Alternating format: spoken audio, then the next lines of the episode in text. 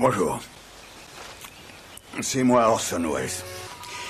J'aime pas trop les voleurs et les fils de pute. Salut Ciné, votre rendez-vous avec le cinéma qui aujourd'hui pleure l'un de ses héros français. Il faut dire qu'il n'y en avait pas beaucoup, et bien il y en a un de moins aujourd'hui. Jean Rochefort vient de nous quitter à l'âge de 87 ans. On va se souvenir un petit peu de lui rapidement. C'est une sorte d'extra hommage, un extra RIP, on appellera ça, avec le camarade Rafik Djoumi qu'on a joint tout de suite par téléphone. Je suis un seigneur, moi Un prince Et toi, tu n'es qu'une pauvre merde Rafik, quel souvenir toi tu gardes de Jean Rochefort, euh, comédien? Il y en a beaucoup. Euh, alors, bon, passons sur les, les, films de Broca, les films de KPDP des années, euh, des années 60, dans lesquels il faisait ses, ses, ses, débuts un peu, un peu dégingandés. Moi, c'est surtout euh, euh, ces comédies de la fin de 70s, euh, de type euh, Un éléphant, ça trompe énormément, Courage, Fuyons, etc., que j'ai bouffé à la télévision quand j'étais gamin. Donc, pour moi, Jean Rochefort, c'est c'est le mari infidèle par essence, auquel, voilà, donc, à qui tu ne peux pas en vouloir, au fond. Euh, il, était, il était assez idéal pour ça. Et tu me disais, euh, avant qu'on fasse cette interview, que tu gardais un souvenir particulier lié à ta connaissance à toi des, des, codes, euh, des codes du web, c'est que Jean Rochefort était devenu un, ouais. après avoir été un héros du cinéma dans les années 70-80, était devenu dans les dernières années un héros du web, notamment du web français. Bah, en effet, euh, déjà il faut savoir que le, le documentaire Lost in La Mancha euh, sur le film euh, Invisible, de, Terry Gilliam. Invisible de, de, Terry Gilliam avec Jean Rochefort avait pas mal circulé dans les milieux cinéphiles anglo-saxons. Euh, donc des gens qui ne le connaissaient pas euh, l'ont découvert aussi à, à, travers ce, ce, ce, doc.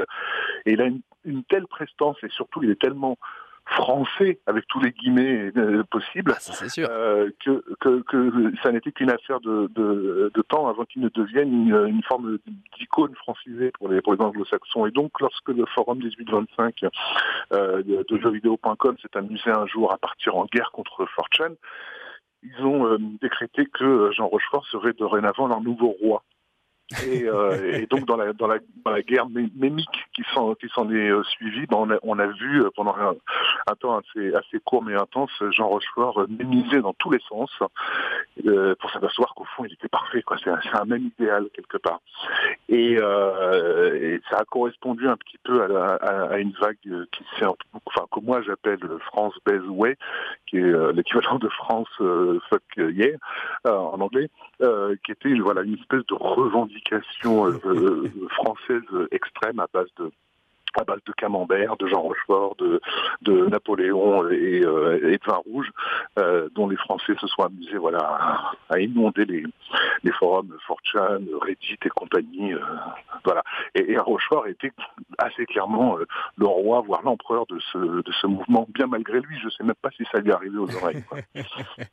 L'empereur du France, fuck yeah, fuck yeah la France. C'est vrai que ça lui, ça lui allait assez bien à Jean Rochefort. Rafix, pour ceux qui voudraient se faire un petit marathon Jean Rochefort ce soir. Quel, quel film tu conseilles euh, Par quoi il faut commencer Qu'est-ce qu'il faut voir en priorité Moi, je pense qu'il faudrait voir les, les, les films de KPDP, hein, que ce soit le Capitaine Fracasse, Cartouche euh, de, Broca, qui sont euh, voilà un petit peu ce par quoi les Français l'ont découvert euh, au tout début des, des, des années 60.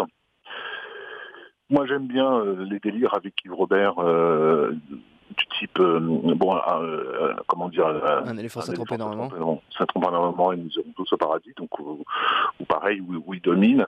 Euh, donc ils avaient refait avec Yves, Robert une autre comédie un peu dans cette mouvance qui était Courage Fuyons, euh, qui était l'histoire d'un d'un lâche maladif en fait, un, un, un, type qui est toujours du bon côté, euh, qui, qui retourne sa, sa, sa, sa veste quand quand il faut et pareil, aucun acteur autre que Rochefort aurait pu interpréter ce personnage euh, en ayant immédiatement la sympathie du public. Moi, je l'aime bien aussi dans les dans les grands blonds avec euh, avec euh, ouais. Pierre Richard, euh, il était assez brillant.